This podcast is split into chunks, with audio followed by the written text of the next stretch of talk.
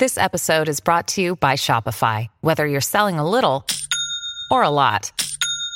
Shopify helps you do your thing, however you cha-ching. From the launch your online shop stage, all the way to the we just hit a million orders stage. No matter what stage you're in, Shopify's there to help you grow. Sign up for a one dollar per month trial period at shopify.com slash special offer, all lowercase. That's shopify.com slash special offer.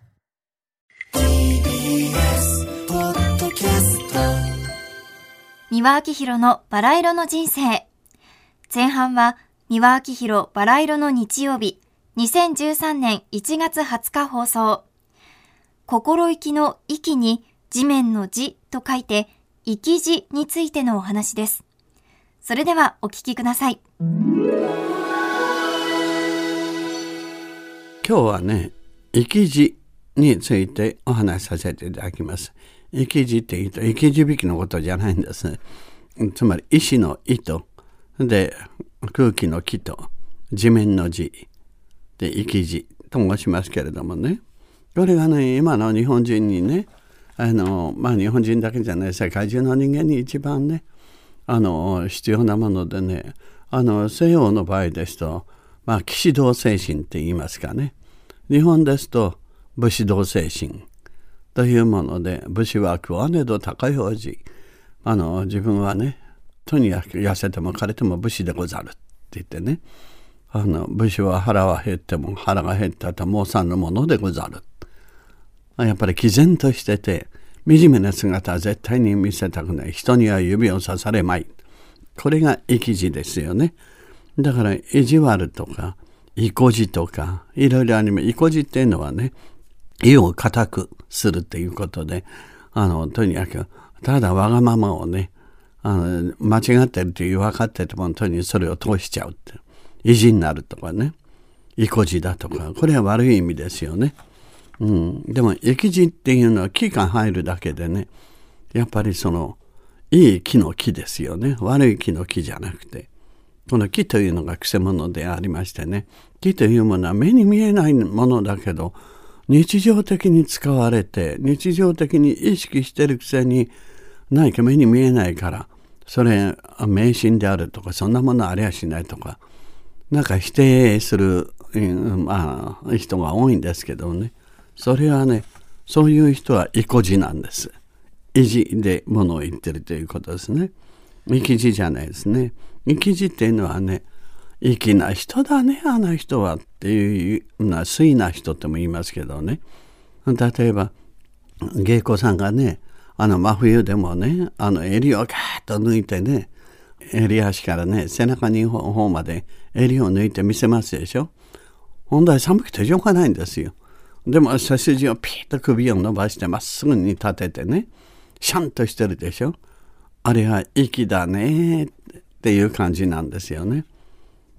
いなせっていうのもそうですね。行きやいなせっていうのはよく下町の方でね、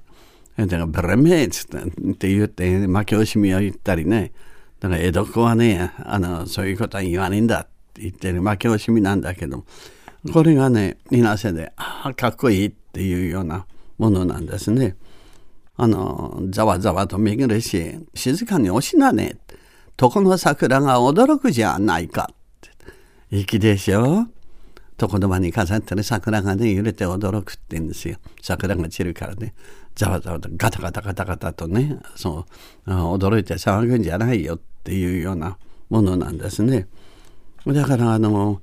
作家で言いますとね、あの明治時代の泉鏡花というね、素晴らしい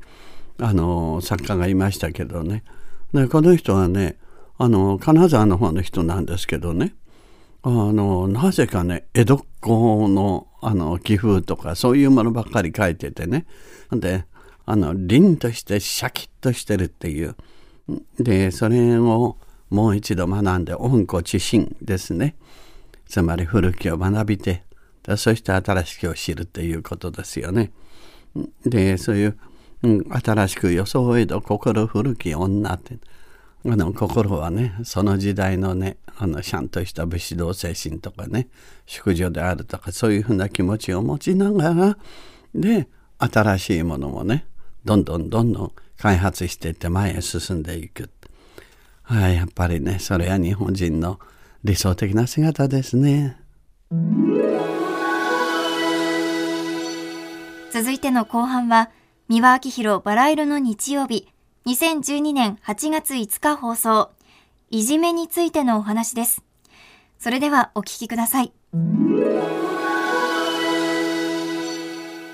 さて、今日のお話は、いじめについてお話しさせていただきます。私、本をたくさん出しておりますでしょ。で、それにね、もう何十年も前からね、いじめについての話はずっと出てて、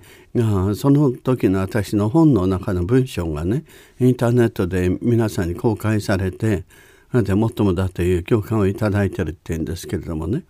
で、私はね、昔から言ってるんです。いじめをなくすにはどうしたらいいかと。まずね、いじめという言葉からなくしましょうと。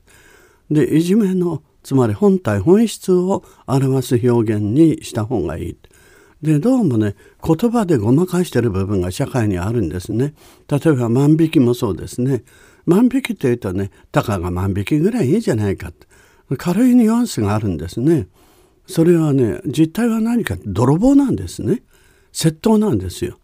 だからそれはそのまま表す言葉で、窃盗とか犯罪とか泥棒って言った方がいいですね。あの人ね、万引きしたんですってよとかね、万引き犯なんですってって言うとね、ちょっと軽い感じがしますでしょ。でも、あの人泥棒ですってよ、泥棒したんだってって言われてギョッとしますでしょ。とそうするとね、泥棒にはなりたくないですから、泥棒と呼ばれたくないですからね、うん、でやっぱり家族の中から泥棒は出したくない。ですからなるべく万引きという言葉はやめて、泥棒と言ってください、窃盗と言ってください、犯罪と言ってください。で、そうすると抑止力になるんですね、精神的な。で、それと同じようにいじめっていうのはね、まあ、今回の場合でもそうですけども、暴行、傷害、 そ, そして自殺教唆ですからね、殺人ですね。まあ、その他にね、いろいろあっただろうと思いますけども、しかもね、日本が不思議なところがね、みんなが寄ってたかってね、加害者の味方をするんですよ。で、被害者の名前も病歴も家族の名前もみんな出て、そして加害者の方のね、あの育て損ないの親とか、そういうもの一切かばわれてね。で、そして今度は親がね、学校でね、有力者であったりとかね、力があるとか、でそういうのだと守られる。またね、下手な人権屋さんというね、エセヒューマニストたちがね、犯人にもね、罪を憎んで人を憎まずでかばいましょうって。じゃあね、殺された方の人権はどうなるんですか。そういう人たちがね、結局そういう暴力をね、あとにかく助長させててね。ですからあの中学生中学生とかね、未成年とか、こういう言葉もやめていただきたいの。私はね、渋谷で一度ね、あの恐ろしいことを聞いたんですけどね、後ろで中学生か高校生ぐらいがね、大きな声で人も投げにね、交差点のとこでですよ、一人やれも二人やめれば同じなんだよ、未成年はね死刑になんないんだから、やっちまえやっちまえっつって、少年院行ってもね、あのいちにねんね、いい子にしてればね、情状酌量で出てこられるんだから、うん、出たらまたやれいいんだからって、そういうことを大きな声で話してるんですよ。私が睨みつけてやったら、ううっかりうっかりなって笑ってるんですよ。それが少年って言えるんですか。みんなね、とにかく法律も司法関係も行政も政治家も、それからエセヒューマニストの団体、つまりエセボランティアのね、とにかくそういういい人ぶってる人たち、そういった人たちが全部犯罪天国にしてるんですよ、日本はね。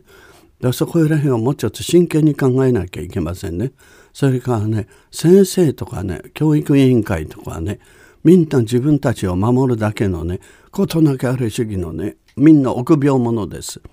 うん、へたれですね。で、こういった連中っていうのはね、徹底的に焼き直さなきゃダメです。